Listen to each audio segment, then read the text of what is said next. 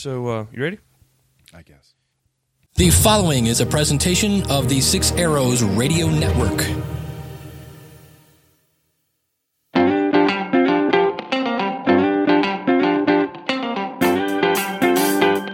MTCRadio.com presents Ham Radio 360, the podcast. Brought to you by Elecraft.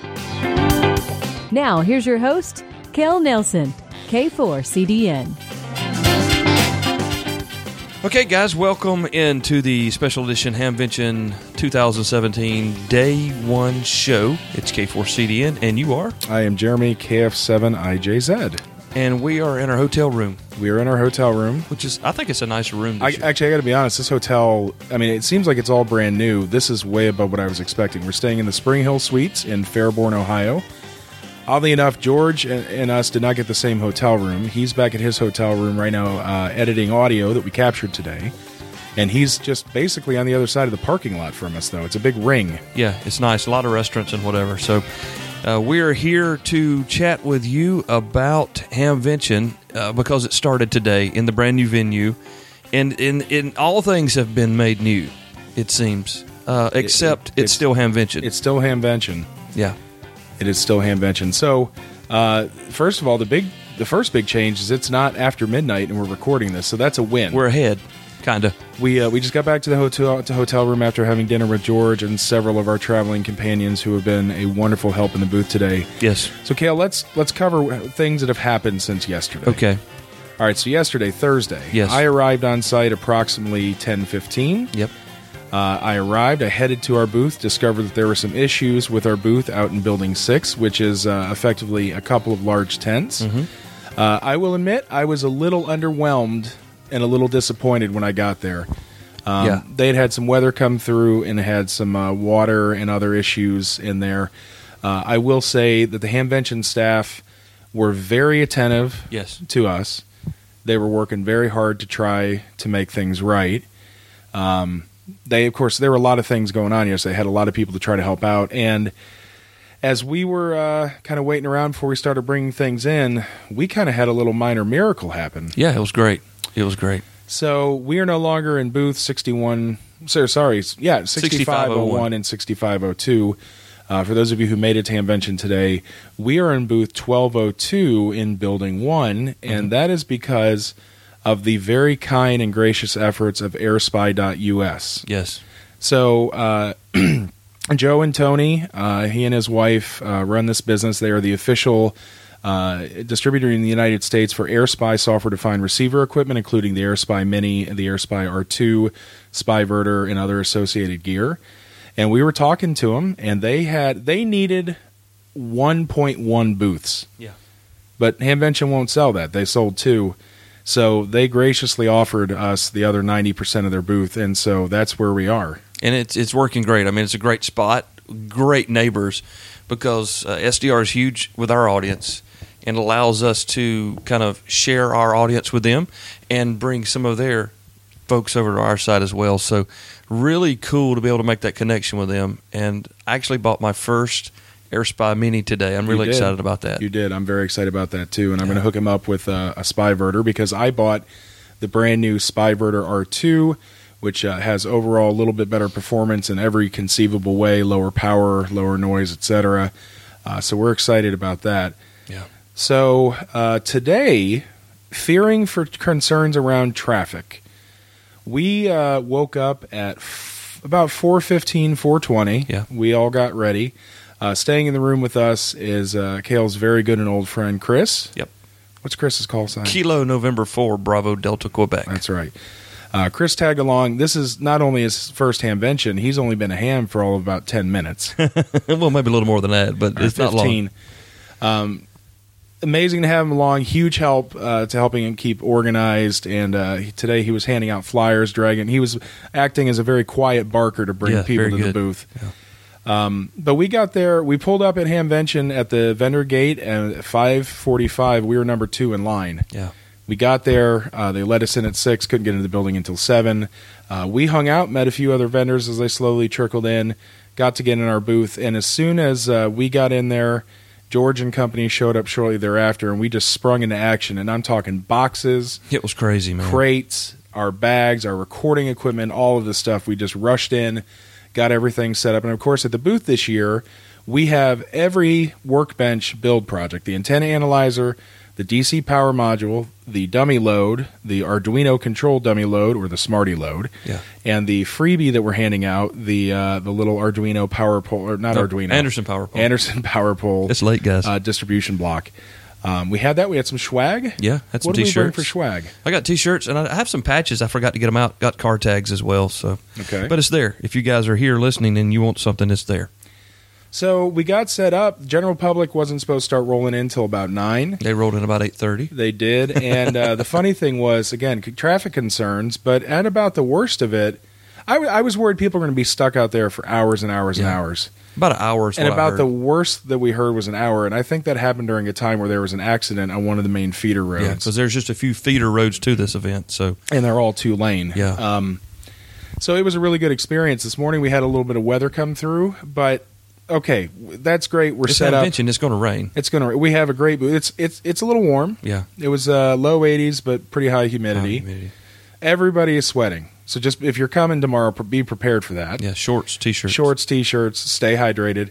But that's all well and fine. The real story of today is you, the listener. You were looking at me. I'm sorry. We never look at each other when we talk to each other. Actually, yeah, we rarely get to actually see each other when we record this. Yeah. Is you, the listener. Yeah, it was crazy, man. It was unbelievable. There was not really a time today when there weren't people at the booth. And I know we said that last year, but we were so caught off guard by the love that you guys have shown us. Yeah, it was amazing. I mean, really, you guys, again, came out full force. We saw ham radio swag on people all over the place.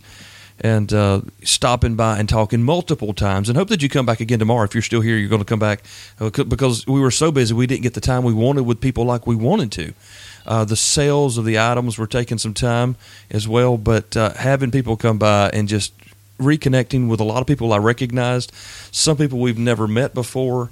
At the same time, it was just amazing what the opportunities we had to catch up with people. It really was, and it was so busy.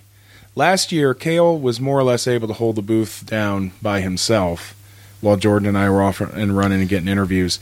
But it was so busy today that there was rarely a time when we could easily be away from the booth. And that, you know, Jeremy, you're saying that it's not just our booth, though. The whole Hamvention was busy like that, and that really kind of affected what we kind of planned for today with you guys getting out and getting called or making calls on folks and getting interviews, which we'll get to here in just a moment. But it was really kind of hard to comprehend because it's spread out different, it's laid out different, everything looks and feels different. But it's still Hamvention. You know, I was impressed that we had more space between the aisles. The aisles seemed wider, which made it easier for people to kind of maneuver through, at least in Building 1 where we were. So let's talk about the facilities overall. So starting with the indoor buildings, you have Building 1, 2, 3, and 5. Yes. These buildings have, for the most part, nice wide aisles. Mm-hmm. Everybody's 10 by 10 space is actually 10 by 10. Everything is spotlessly clean. Yeah, for an outdoor... For semi-outdoor a farm, exposition. The interior, as far as the conditions of the facilities, everything was well maintained. All these barns have like this sewn in is the wrong word, but this insulation in the roofs. Yeah, it's a big metal building, insulated metal building. Yep. But everything was clean and well organized. You didn't have a lot of tripping hazards. You didn't have the building falling down on you. No black mold. I saw no black mold. No black mold. Unfortunately, there were no wood floors. Standing on concrete all day is a little hard. Tough. But the facilities are great. And on the outside, you basically have food vendors dispersed everywhere. Yeah. And we're talking corn dogs, Italian sausage. Funnel cake stuff. Like carnival food. Pizza vendors, but then they had people there, like the Ohio Beef Association was there grilling steaks. Yeah. Hamburgers, hot dogs. Coffee people. There were coffee trucks. There were ice cream trucks. Actually, there was an ice cream truck that was making homemade ice cream by using like a 100-year-old tractor PTO, basically. Yeah, it was the, what do they call it? I forgot what they call it now. But yeah. And sad thing is, we want to get some, but the line was insane. Hit and miss. It's called a hit and miss. Okay, motor. Hit and miss ice cream? Yep. No, hit and miss motor. That that's what the, because that's what it sounds like. Yeah, exactly. So, yeah, it was the venue I thought was pretty amazing. Richard and Christine and them have a crazy trailer. It was working out great. They were busy every time I went by there. Yep. Elecraft's booth was wide open, and we had no time. Yeah, we were shaking hands, kissing babies, and having a good time. So you know, and about the no time, I left the booth several times this morning with my rig in tow, trying to get interviews with people, and things were so crazy. Yeah. They were either so many people deep that I didn't want to even try to interrupt them because they were trying to sell or have conversations, or people asked, you know, basically very kindly said, I would love to talk to you. I'm a little busy right now. Try to come back later. Yeah. I mean, and this is unlike, you know, we got that a few times last year and the year before, but I'm telling you, everybody was busy. It just seemed like there were more people here to me. And I don't know if it's because of the way the venue's kind of set up where the buildings almost go in an arc and you can kind of flow through them easier and you're not going up and down and, you know, you got to go outside and go around the corner. It's very easy to maneuver through these buildings one to the next. And there were just so many people. I mean, there was no way that I thought we could really get even what we got. But what we did get is going to be great, and I'm excited because we got vendors. But in addition to vendors, we had people who were there in the facility to be able to share their first experiences from Xenia, and I think that's that. Of course, you and I both know we love our audience and want to get them on the air. So it's always cool to make that connection, and especially when we can get their feedback for the listeners who can't be here with us. So the just overall, the place is clean. There's a lot of green space. Yeah. Even when it rained, you know, reports we have, my club is out in the field, KD8LBS, the Ohio Valley Experimenters Club. They're in what I call the little flea market, which is closer to the buildings. It's not the one that's in the outfield. And I promised I'd tell them they're selling, print as you wait little, ID badges where they'll take your picture and print you a custom amateur radio badge for $10. And put your license on the rear of it. Yeah, too, they'll put your information on the back of it. Oh, by the way, I forgot to tell you something today. What's that? Well, our club officers met, and I've got good news and bad news. Okay. The good news is you don't owe any dues. The bad news is you are now official honorary lifetime members of the Ohio Valley Experimenters Club. Now, how cool is that? You and George. Now, sweet. I live there, so I still have to pay dues, but that's okay. And Chris wonders why he's not an official. Yeah. But, no, we had a great time today. Everybody was in a good mood, and I'd step outside every now and again just to catch a breather and kind of stretch my legs, and I'd ask people, I said, what do you think? I know I'm just asking them, not throwing a microphone. I want to intimidate people, but I didn't have a single person other than a couple of people like, I had to sit in my car a little while, but nobody complained. Yeah. And it was really neat to see. Nobody knows where anybody is. People kept saying like, where's Yaesu? And I was like, they're in building 2 or 3. Yeah, somewhere over there. Yeah, who knows? It's all new. Everything's new. And there's not the big arena where all of them are kind of piled in there on top of each other. It's almost like every building has 1 or 2 major manufacturers to highlight that building. And I think that's going to be really cool to be able to give them kind of ownership of those areas and kind of coordinate the people who work alongside of them or maybe complement them as they grow this thing out. Now, we did catch up with some of our friends before we get to this, because I don't think we got Jason on tape today from Ham Radio 2.0. No, we did not. We did an interview for his show, he and I did, a video, which Face Made for Radio, and then our buddy Eric Guth came by, really excited to meet him, and you know, he's as tall as me, so that was really cool. I love it when people are not taller than me, and I'm realizing I'm shorter than I actually thought I was. But Eric was such a nice guy. It was absolutely amazing. That was a great time. It really was. And, guys, he is really cool as you think that he is. He is such a genuine dude. And, Eric, we really appreciate you coming by. Really appreciate it. Yeah. I also this morning got to spend some quality time with Cheryl and Russ and Bill over at Linux and the Ham Shack. I'm going to see them tomorrow. They're over in Building 5. They had a nice little setup over there kind of by Heil Sound and a lot of the Audio Alley folks. Yeah. Had a nice chat with them. For any of you who follow Kale on Instagram, Bill implored me to beg Kale to use the rear camera so all of his pictures weren't backwards. I think the logo in reverse messes him up, but that's why he's a nerd. He can hold his phone in a mirror and look at it. There you go. There you go, Bill. Sorry. So we have a couple of listener interviews, and then a few vendor interviews we're going to go through. All right. Our goal is to hustle up and try to get some more. We're going to get there again early tomorrow. The good news is, actually, this is something we forgot to mention. The vibe yesterday, last year when we were there on Thursday, everybody was already set up. And I got all my shopping done on Thursday last year because everybody was set up. Payments were working. Not this year. And I'm talking the big ones. Yaesu was still putting their booth together. Kenwood had no radios on display when we got here this morning. Ham Radio Outlet didn't have anything out. They were loading stock out yesterday. Gigaparts had their booth completely cordoned off as they assembled it. It was everybody was busy, and this morning when we got there, people were still hustling to get their booths together. So we made the best of it, but so far the energy is high. I think it's been great. I mean, I'm more slam out, so something good has happened because standing there all day, you don't get tired just standing there all day. There was a lot of energy expended, and it was a marvelous experience. Hats off to the Dara. Because, I mean, what could have been a total disaster has really been well prepared for.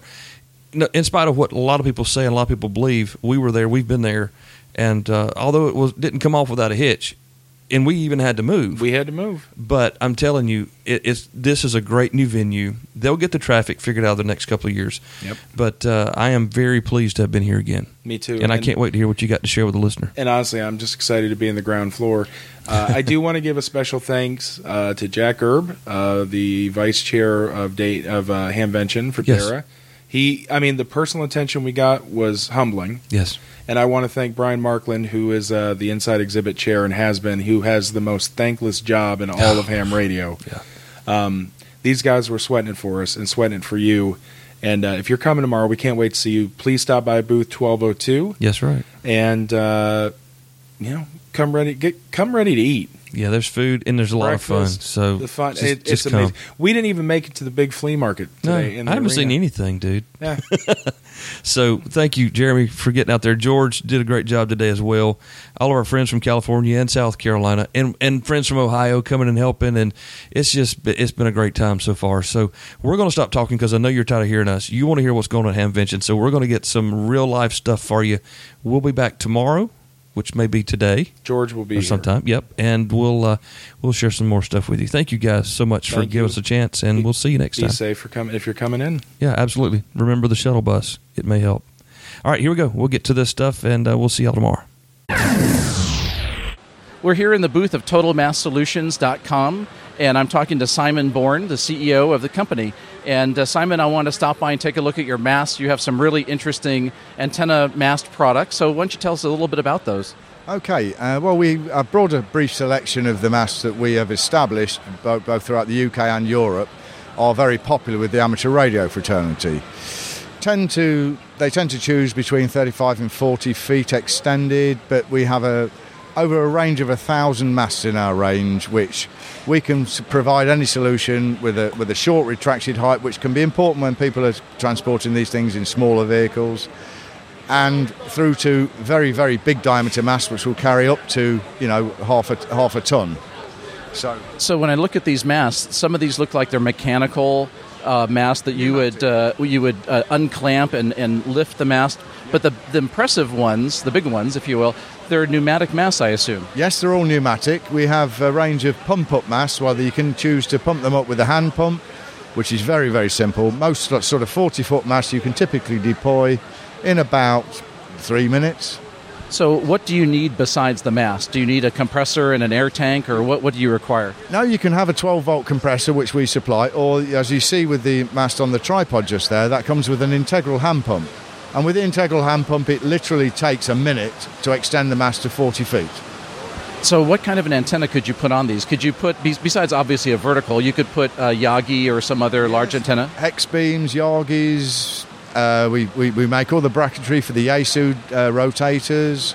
So we have the full turnkey solution. Most people at this show have been very surprised at the prices that we can sell these things for. The simple fact is we produce a lot of masts, and therefore price over volume. People have been very surprised at how cheaply we are. So your company is headquartered in the UK, I assume? Yes, but we're here to look for other distributors. Of course, this is going to take time for us to train these guys up to know what they're talking about. So we're suggesting for the next 6 months or so that we continue to supply from the UK.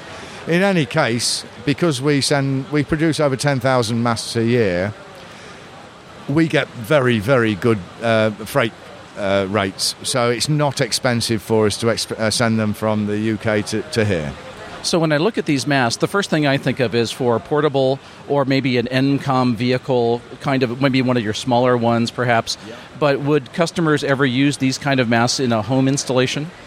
Yeah, we do a full range of mounting systems, so they can be wall-mounted, or we do a bolt-down base, so they can bolt it to a concrete base, or every solution you can ever think of, and some you'll have never thought of. Well, I have to tell you, when I look at these are really high-quality professional masts. These are not inexpensive amateur hobbyist class products. These look like very professional gear. Well, yeah, I mean they come with all the certification you would expect that we sell to the military, the police forces, the fire brigades. But we realise for the amateur fraternity, well, it's coming out of a single person's back pocket. Well, we price to make our equipment accessible to them. It's my job within the company to keep my factory busy. So we don't make our money out of the amateur radio fraternity, but it keeps our factory busy. Well, that's awesome. Thank you for supporting the community. Your products look fabulous. And it's great to see you here, and I hope we'll see you at Hamvention next year. You will do, and if there are any of the charitable institutions, I like in England and across Europe, we have the Raynet in England, and I understand you have the Aries and other such like charity sort of based organisations that provide the civil contingencies. We do support them, and we've made a number of charitable donations free of charge to these guys, and all we ask is for them to spread the word about our products. Wow, that's fantastic. So thank you for supporting the community, and I'd suggest everybody check out their website. This is really fascinating, and you see these things installed on vehicles, but I've never seen someone who actually has them for sale, yeah. So it's great to see them here at the show. Yeah. Well, we've had a great show. We've had fantastic response today. I'm really pleased. So let's see what happens from here. Wonderful. Well, thank you for your time, and I wish you the very best. Thank you very much. So I'm in the Hobby PCB booth here at Dayton with Curtis, KI4SXB, and Hobby PC was one of the vendors that we mentioned on our last show that we wanted to check out here at Dayton. And the reason for that is last time I saw some of the low-power project boards with the Arduino interfaces, the UV3. I bought a couple of those boards, and they're really cool. And I was surprised how many interesting projects you guys are working on. So I wanted to come by and see what's new with Hobby PCB here at the show. Awesome. Thanks for stopping by and checking it out. Yeah, this year at the show, the big thing is we just came off of our Kickstarter campaign for our RSHFIQ, which is our 5-watt, 80 to 10-meter SDR transceiver. So we actually have those in stock this year for the first time for the show, and we're showing them off. We hopefully tomorrow we'll be showing off the standalone radio board we're working on for that, so that it takes the computer out of the equation. We've also got here our IQ Keyer, which is new, that allows you to run true CW with an SDR. So it takes the latency out of CW for SDRs, not just our own SDR, but any SDR out there. And we've got our full watt meter kit that's an Arduino-based watt meter. So we provide everything, the Arduino, the watt meter shield, and the LCD display to build a really awesome watt meter kit. So are all those products pre-assembled? I mean, you mentioned kit for the watt meter, so obviously it's a kit. Are those available assembled, and are the other products all assembled or kits? So most of our products these days are assembled, or there's some assembly required. Like our transceiver is a fully assembled board. You buy the enclosure separately, so you have to do a couple of solder joints and slide it into a case. Same thing with our Keyer and the Arduino kit. There's a little bit of soldering. Kind of our Cadillac kit that we've had around for a long time is our Hard Rock 50. That's our 50-watt amplifier. So guys looking for a real good kit, that's what we call an easy build kit. It's got all of the surface mount components installed, but you get the fun part of going in and installing relays and winding coils, and it's about an 8-hour soldering job for that kit. So let me take you back to the new transceiver, the SDR transceiver. A lot of the SDRs that I've seen that do have a transmit feature in it are usually very low power, maybe a milliwatt or 10 milliwatts or something on the low end. And you said yours is 5 plus watts? Yeah, it's a 5 watts. So we've actually put a 5-watt power amp on the board, along with all the required filtering, which is very key. So it's a completely legal board to do a 5-watt transmit. And how much is that? It retails for $239. So that's what frequency range does that cover? That's 80 meters to 10 meters. So 80 to 10 meter, 5 watt, sideband SDR transceiver for under $300. Yes, it is. And that's fully assembled. Fully assembled and ready to go. You guys make some really cool stuff. Unfortunately, every time I come by and look at what you have, I don't want to buy another product. So that's very exciting. And I'm also kind of curious about the current product, the UV3, the one I bought. I bought it because I wanted to make a little analog micro repeater. And while I could cobble that together with other radios, since you did a great job of bringing out all of the controls and all of the signals that you need to interface to a repeater controller, it was very easy to do that. So what kind of projects do you see people building with that? It's really crazy, the kind of things that people are coming up with. Really, we've got, like you said, repeaters. We've got our own full duplex repeater that we built out of it. We've heard of digipeaters. We have an amateur radio club at university that's doing high altitude ballooning with it. Really, fox hunt beacons, anything you can think of, especially if it needs to be headless and you just want to have, really something lightweight and inexpensive that, you can turn into something that just sits in the field. It's a perfect application for it. So let me ask you one last question. When I look at your products, as a home ham radio hobbyist builder kind of guy myself, when I looked at your products, I think these are the kind of things that I would like to build myself, or I would like to buy and use in a project. And so I think you guys have done a really nice job in selecting these different types of devices you're building. Do you have any particular strategy in mind? Is there some particular target audience in mind, or what motivated you guys to do this? Yeah, so our strategy is to we look for those niche products where we can do something that either it doesn't exist today or we feel it's overpriced in the market. So we like to come in and find something where we can create an innovative design and really be a low-cost, high-quality product for people. We also know that there's a lot of experimenters out there. We're experimenters ourselves. That's how this all started. Jim Veach, our chief engineer, he won the Homebrew Challenge, the ARL Homebrew Challenge, and that's what our amplifier is based off of. So, there's a lot of barriers if you want to build things yourselves, and so we try to lower those barriers, make it easier. Some of the things that we're going to look for is doing a lot more Arduino-based products so that people can get in there and tweak the code if they want to, or maybe convert it into something else. Oh, that's excellent. I think your stuff is really great. I wish all of our listeners could be here to see your demos, but they should certainly go to the website and check it out. So we're at Hobby PCB, and I want to thank you very much, Curtis, for your time. Thank you very much. I'm glad you stopped by. So I'm in the SatNogs booth with Corey, KB9JHU, and I don't know what SatNogs is, but everybody standing around here looks smarter than me, and whatever it is, it sounds interesting because it says Satellite Network Open Ground Station. So, Corey, what are you guys doing? So to explain what we're doing, let me first explain the problem that we're trying to solve. Satellites are becoming cheaper to launch. The CubeSat format is making it relatively cheap for universities to send experiments up to space, cheap for amateur radio to send more satellites up to space. And so there are more being sent by the month now, more satellites going up. A lot of them are using ham radio frequencies, and they rely on amateur radio operators to collect telemetry and then give that telemetry report back to the satellite operators. That's a manual process today, and there are a handful of hams around the world who do this as a hobby. You get home from work, you might track a couple of satellites or track some on the weekends, and then send that data back up to the operators. Meanwhile, the satellites are going and they're beaconing, all the time, and there's a lot of data being lost. So what we are looking to do is fully automate that process of data collection and data reporting so that, the operator is somebody who builds the ground station and maintains the ground station, but the actual collection of the data coming down from the satellites is all done in software and all autonomous. So we have a network on the website. And this is a website that can be used to control the network of ground stations and send out observation commands to the ground station clients.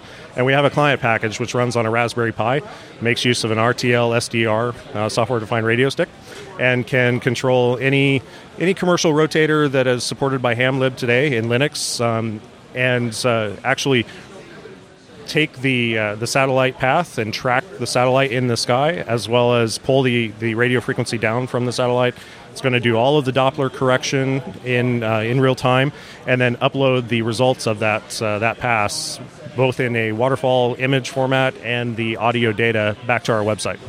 So if I understand the basic idea, since there's so many satellites and only so many fewer number of Earth stations to actually capture the telemetry data from the satellites, you're going to the community to get the average ham to put up their own ground station to grab the satellite telemetry data. Is that a fair statement? Absolutely, and we're doing this in two different ways. One way is to approach hams who are into satellites today. They may have a Yaesu 5500 at their house, a couple of nice antennas, and they might get on it and make a contact, once a month or so. When they're not making contacts, our client can run on a Raspberry Pi and make use of their ground station 24/7 and collect data using their ground station and put their ground station to use. So if I wanted to be one of your ground stations and I'm not connected to AMSAT or any other organization, would you hook me up? In other words, would you provide the hardware to me and I set it up and then the data goes somewhere and I'm being a good Samaritan? Or how does that work? We don't provide anything yet. We do provide an open hardware design for a 3D printed rotator. If somebody wanted to build one and do a homebrew rotator kit, that's all out there. We have instructions for that. We don't sell any kits or give anything out. It's an open source project and a community run project. So it would be up to the ground station operator to go out and buy a rotator and build it themselves, or take our design and build their own rotator with 3D printed parts. Are any of the satellites receivable with an omnidirectional antenna like an egg beater or a traditional satellite antenna without a bunch of gain? You don't need a rotor and all that fancy stuff? Yeah, so in fact, we're testing this out in a couple of sites right now. Anytime you have an omnidirectional antenna like that, you need really good pre-amplification there at the antenna. So our software can be tweaked a little bit for an omnidirectional type of setup, and if it's good enough to receive signals on, let's say, 2 meters or 440, then by all means, yeah, we'll take any kind of antenna configuration that people can give. So how many Earth stations are using your software now? Right now we have two different versions of the network. We have production, and then we have our dev, like a sandbox for new stations that are being built. And in production, we have, 8 stations today, with many more that are in dev today. Because either they're being built or they're being tested and tweaked. Some people need to add an amplifier before the signal's going to be strong enough to move it to dev. Or they're in the middle of building it as a kit with their school or their hacker space. So it's interesting to me because a lot of us would love to participate in some sort of satellite operation, but we may not have the time to sit at home and put all the gear together and point at the satellite and have a QSO. Of course, a lot of people do, but a lot of us don't. So it seems like this is a way to participate in that community without actually having to sit there and operate. Absolutely. Once it's set up, depending on the setup, it should be a set and forget type of scenario. Or, we want a set and be involved. We have a community forum site. We have a database site full of information about these satellites, and it's a crowdsourced website. So anybody who maybe even isn't capable of doing a ground station can still get involved with this project by helping us out with the information on all of the new CubeSats that are getting launched every month, tracking them, figuring out what's wrong with satellites that aren't beaconing, or helping us with the integrity of the data in our database. Well, this is very exciting. It's fun to see this. This reminds me of some of these other community receiver projects like the ADS-B, aircraft data, that sort of idea, right? Yeah, that's the common comparison. It is, we are the Flight Radar 24 of space. Oh, that's very cool. So if people are interested, how would they get a hold of you guys? There are a couple ways. You can see everything on satnogs.org. That's SATNOGS.org. We have a community forum website as well. And then all of the data that we have on our network site is freely available, so people are free to log in and go poke around. You can look at the data, download the data, decode it yourself, look for anomalies. And we also run a IRC channel on Freenode. It's #SatNogs on irc.freenode.org. Excellent. Well, thanks so much for your time, and I wish you guys the best. This is really cool. Good. Well, thanks for having me on. So I'm here with Stan, WD0BGS, with Vibroplex. Stan, how's it so far? Oh, it's been excellent. We've been very, very busy today. We've had a lot of inquiries on our new products, and I think we're very happy with the results so far.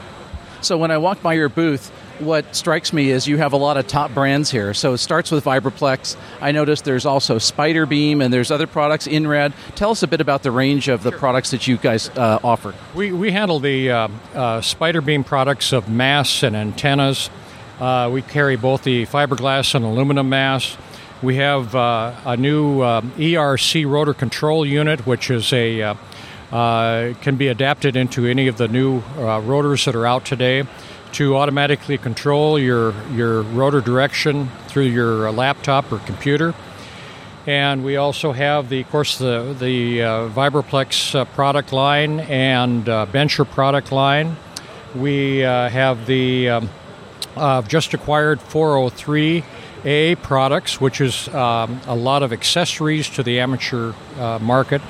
And the newest item, which is a InRad name, which is the microphones that just came in, and we're just showing those at the. That's kind of the newest introduction here. So you guys really have quite a portfolio of leading brands, and all under the Vibroplex name. So for our listeners, they might have heard of Vibroplex, which is the most famous name in telegraph keys for the last century. So give us a little bit about what's happening on the Vibroplex products and where is that headed?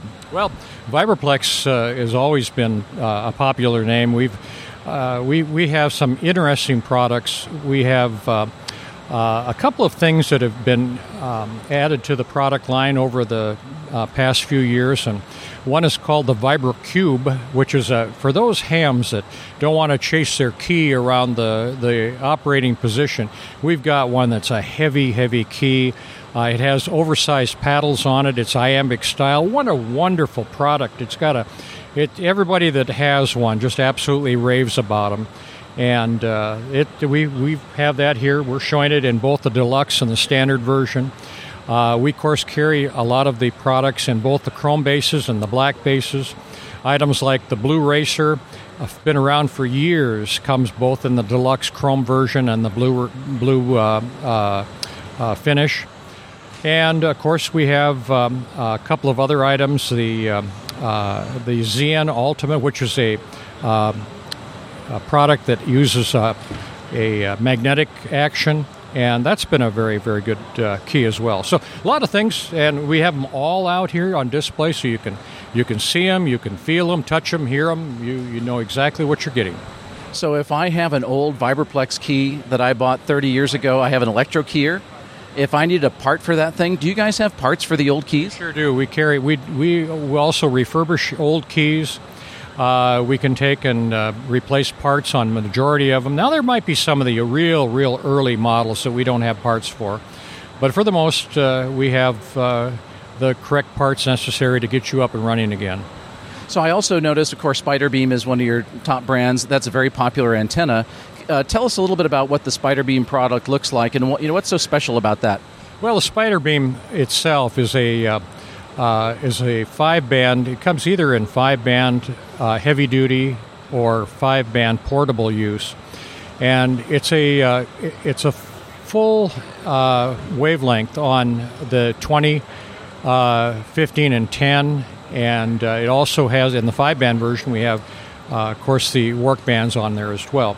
So that adds 12 and 17, and that product unbeknownst to most people is the fact that it's not like the upside down umbrella product. It's flat, so it's less noticeable in your neighborhood. So if you're trying to keep a little bit more of a conspicuous look with your antennas, this will offer that.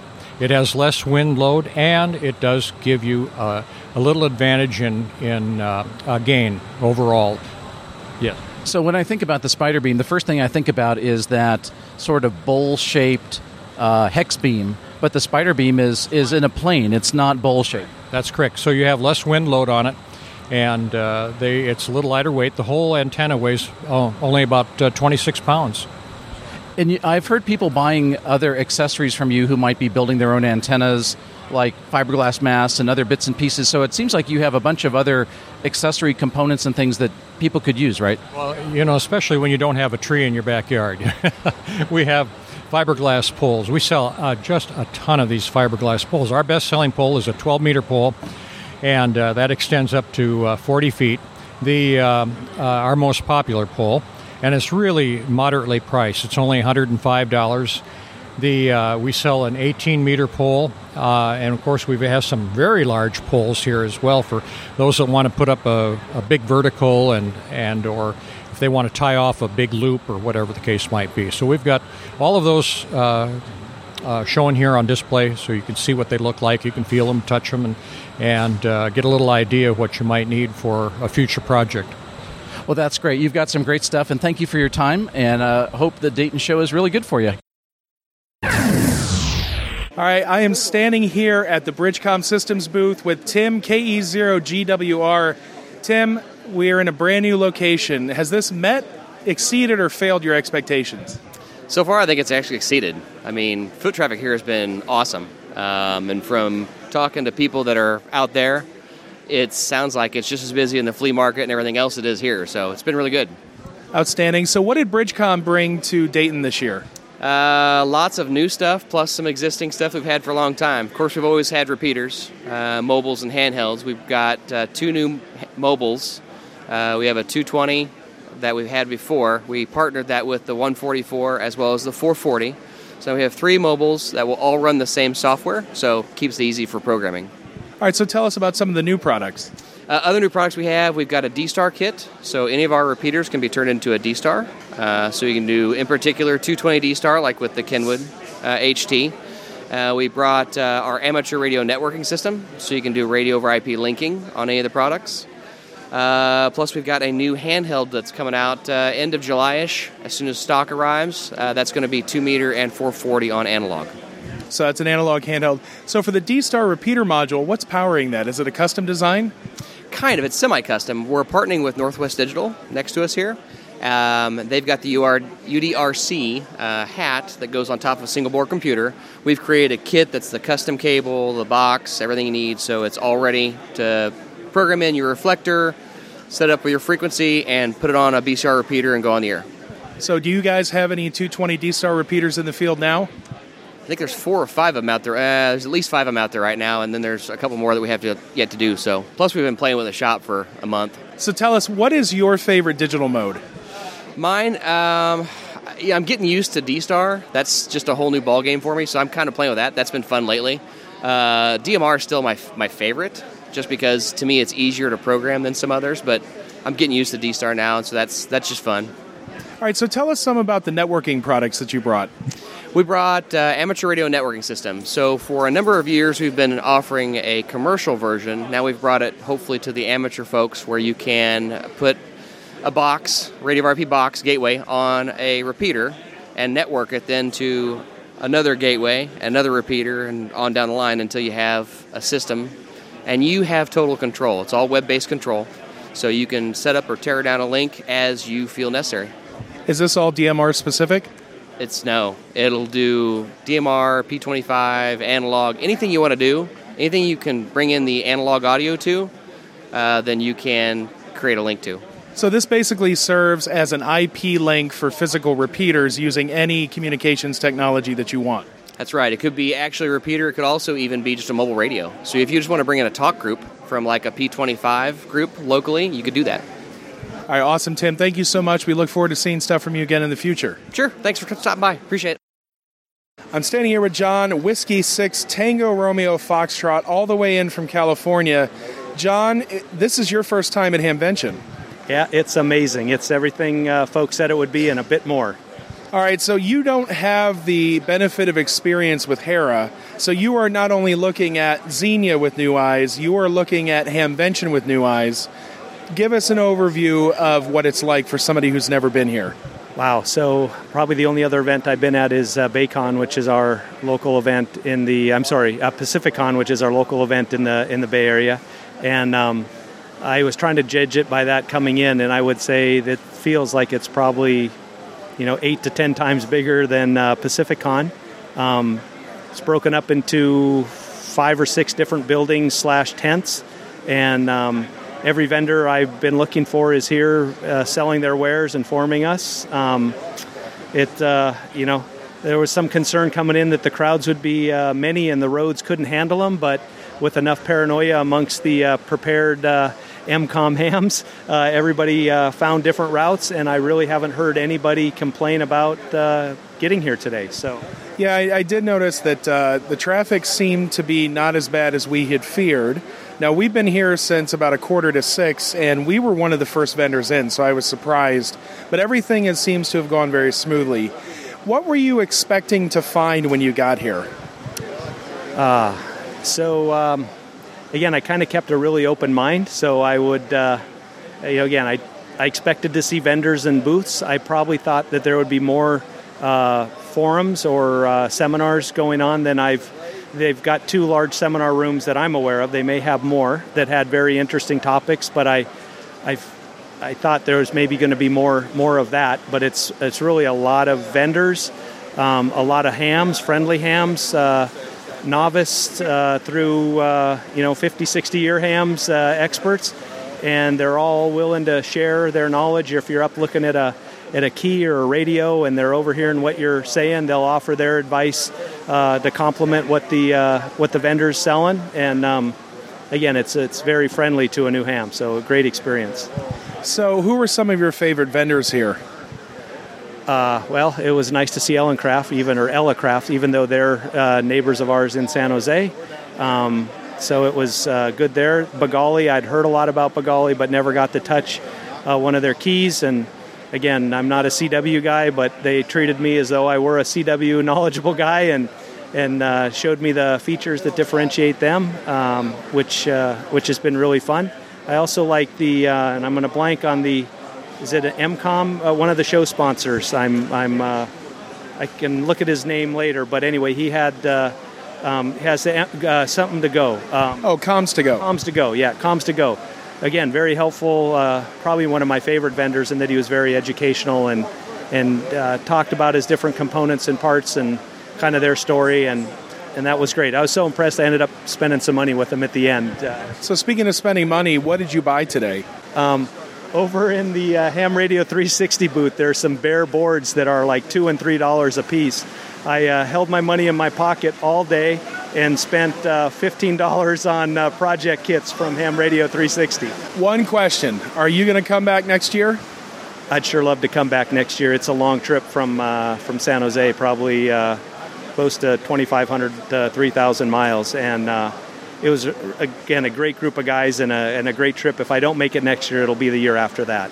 Outstanding. Well, thank you so much for your time. We'll talk to you soon. Thank you very much. Have a great show. So I'm standing here with Brian Hoyer, K7UDR from Northwest Digital Radio. Brian, how are you doing? I'm doing good today. How about you, Jeremy? I'm doing well. So tell me, has Dayton been meeting, exceeding, or falling below your expectations with the new venue? So in terms of the venue, it's meeting at or above. In terms of the confusion getting here, that was all anticipated. We figured there'd be problems with the new venue, and there have been. On the way out here, I left my MacBook on an airplane, and then flew through, they said around, but kind of through a thunderstorm. So it's exciting getting here. I can't blame these guys for that. So give us a little bit about Northwest Digital Radio. Tell our listeners what you guys do. Okay, so Northwest Digital Radio is focused on the digital side of radio, and that's in all bands, by the way. And we've come out with a variety of products to implement that. We're a value-based company, so we're looking at getting people into digital radio at a good price point, delivering good value. So tell us a little bit about your products. Well, I'm going to start with a couple of products. First, I'm going to go backwards to the UDRC2, which we launched last year at Dayton, and that's fit an interesting need. So Yaesu came out with their DR1X, which is an analog/fusion repeater, and we built a box that enabled the capability to add D-Star to it, figuring that if people want 2, then more is better. That's been very successful. But at the same time, we also wanted to bring back all the packet applications like APRS, iGates, RMS gateways, WinLink, and also the FL Digi stuff, which is usable on both FM and also up in the upper bands. So that's been interesting. That came out last year. So there's an exciting thing this year, and they say that necessity is the mother of invention. So I was doing an EchoLink implementation for our local repeater, and in doing that, I used our UDRC and a 25-watt mobile rig, and everything worked fine. But then I realized that meant in my shack, if someone came in over EchoLink, I couldn't hear the repeater. So I was going to go buy an inexpensive HT and tear it apart and cobble it together on our UDRC. And then I said, wait a minute, I think a better way to do it is to put a 1-watt transceiver right on the UDRC. And now at Dayton this year, we're talking about a new product, which is not out yet, called the 1-watt Spot. And we'll be showcasing that probably at Seaside in a couple weeks. And we're going to file our first Kickstarter to get that going. Awesome. And is there any updates on the product that you guys first unveiled 4 years ago? And can you talk a little bit about that? Sure. The UDRX. In January, we got back the pilot run. We'd switched to the Pi. We had new packaging. But we once again have had some resource problems. So although the drivers are done and the radio is up, it's still in the RF lab. And I'm not quite sure when it's going to come out still. Outstanding. So what is it you're most excited about in this year as far as digital radio?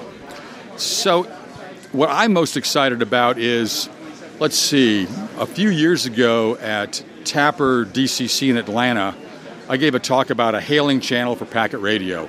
The idea of you get on APRS frequency 144.39, and then you automatic QSY off.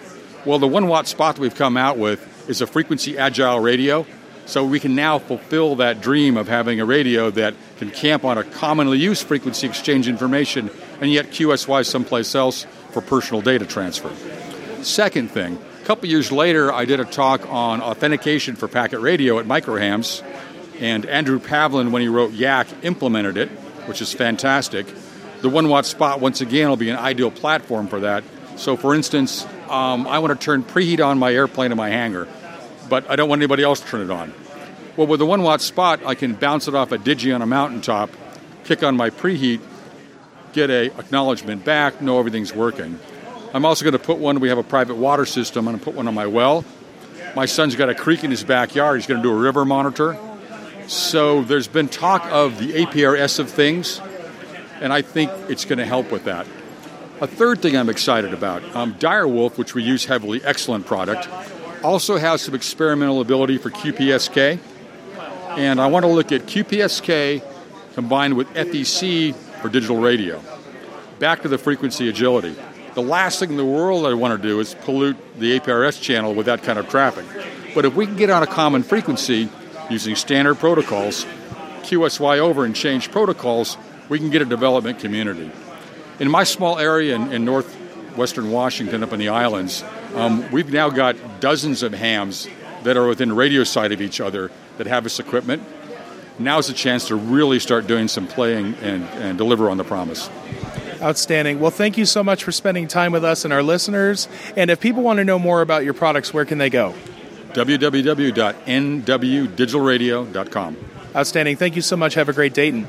Thank you, Jeremy. I'm standing here with friend of the show, Bruce W1GQ, famous DXer. Only in the eyes of Ham Radio 360 am I a famous DXer. So how many trips to Dayton have you had? That's a good question. I've probably been to Dayton 5 times, but it's been an aspiration since I was a kid back in the late 60s, early 70s. So it wasn't until I started hanging out with George Zephyropoulos that I started coming to Dayton. And I want you to know that he didn't come with me at the first show. And I hauled all of his equipment out to Dayton, manned the booth, sold his stuff, and he never made it out. Do you know that? That was the first time. Yeah. So GQ, or GZ, I should say, George Zephyropoulos, I think it's his 4th time, and it's maybe my 5th. Maybe more. Who knows? Well, then you're obviously a good friend. I've known George for a long time. In fact, I'll tell you one thing. We were talking about this last night. When we were kids, I used to go to Henry Radio on Olympic Boulevard in Southern California in the late 60s, early 70s. And he was there working at Henry Radio when I would come from up in Palos Verdes down to shop at Henry Radio. And it wasn't until about 30 years later that we actually know each other. So we were kids at the same radio shop but never knew each other. So George's a good guy. We think so. We'll keep him.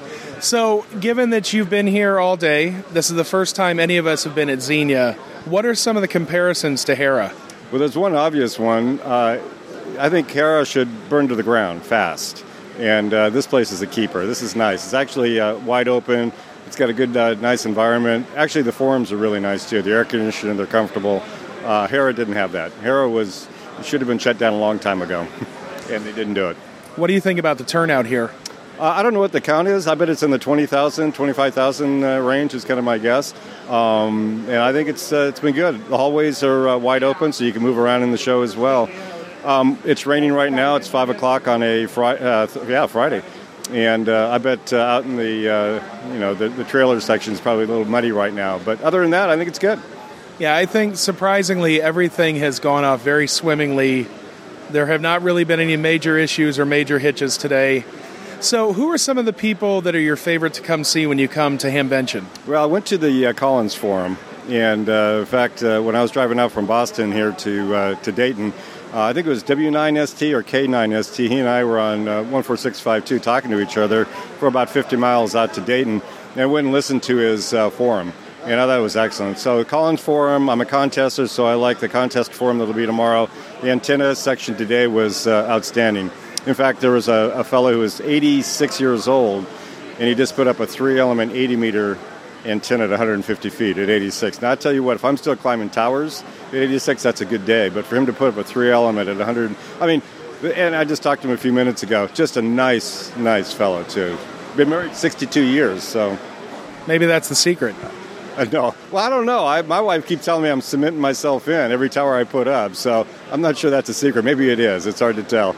So is there anything you're going to leave here with that you can't live without? Well, we just had a conversation with a friend of mine here about leaving with something, and I got close. I did a flyby, but I don't think so. So not the Luso Tower? Well, I don't know where I put the tower, but I don't know. That tower that's 120 foot, $20,000, I looked at that. The problem with it can't handle much of a wind load, and I've got Rowan 55, so actually that would handle less. I mean, the only nice part is it comes down, but no thank you. 20K is a lot. So will you be back at Hamvention again next year? Absolutely. All right, so I think so far it's a success. Bruce, thank you. 73s, take care, bye. Standing here at the Whistler booth once again with Wendy Taylor, no call sign. I don't remember, but I think we talked about this last year. Yes, I'm working on my license. I just have to go down and take the test. I've been told I need to take it while I'm here, but I don't know that I can get the guys to watch the booth for me while I'm gone. So. And I don't know that you should trust them even if they did. Exactly. You never know. Things might walk away. All right. So, Wendy, tell us about Whistler and tell us about some of your products. Oh, so Whistler is the leader in the market for scanners. We are one of the only scanner manufacturers out there right now that has NXDN on our scanners. So we do have a full line of scanners, all the way from analog scanners, our WS1010 and 1025, all the way up to our newest models, which are our digital models, the TRX-1 and TRX-2. The TRX-1 and 2 came out last year, Hamvention. They're out this year, but we released an NXDN update in December of 2016, so everybody's working on that right now. Now, speaking of updates, that's been one of the most exciting things about these models is that you guys have released new codecs, new modes, since the product originally came out, which extends the life and utility of the scanner. So what modes have you released since the initial launch? So the initial launch, we came out with DMR, we came out with NXDN in December. We continue to work with all of our users, definitely everybody on Radio Reference, to go through if they're having an issue with any of our modes on any of their systems. We'll work with them, try to work and see what's the issue that they're having, work at their logs and everything, and go through and see if we can make adjustments, and we'll make adjustments to our code and release that out to the public. So it does work on upgrading the scanners on a regular basis, and it makes it better for the users. All right, so for your digital scanners, what modes did they come with out of the box? So out of the box, the TRX-1 and TRX-2 will have DMR and NXDN. So did you guys bring anything new or announce anything new this year at Hamvention?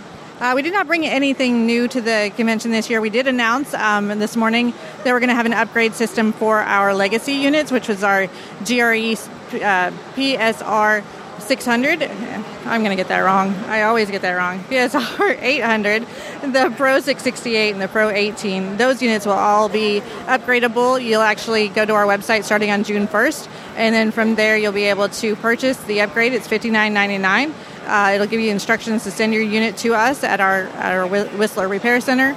They will upgrade your unit, and they'll send it back to you within 2 weeks, and that will actually get you an upgrade on those units to DMR and Motorola Turbo. So that'll be a huge upgrade for those systems. Radio Shack has gone out of business. GRA has been acquired. So those units are no longer supported, so they will be supported now going forward by Whistler. Well, that's really wonderful news for folks who have some of those legacy units. So thank you very much for your time. If somebody wanted to know more about your products, where would they go online? They can check us out at whistlergroup.com. And we have all of our units out there as far as our scanners. And we also make a full line of mobile electronics, including power inverters and portable jump starters. So those are out there, too. All right. Thank you so much for your time. No problem. Thank you.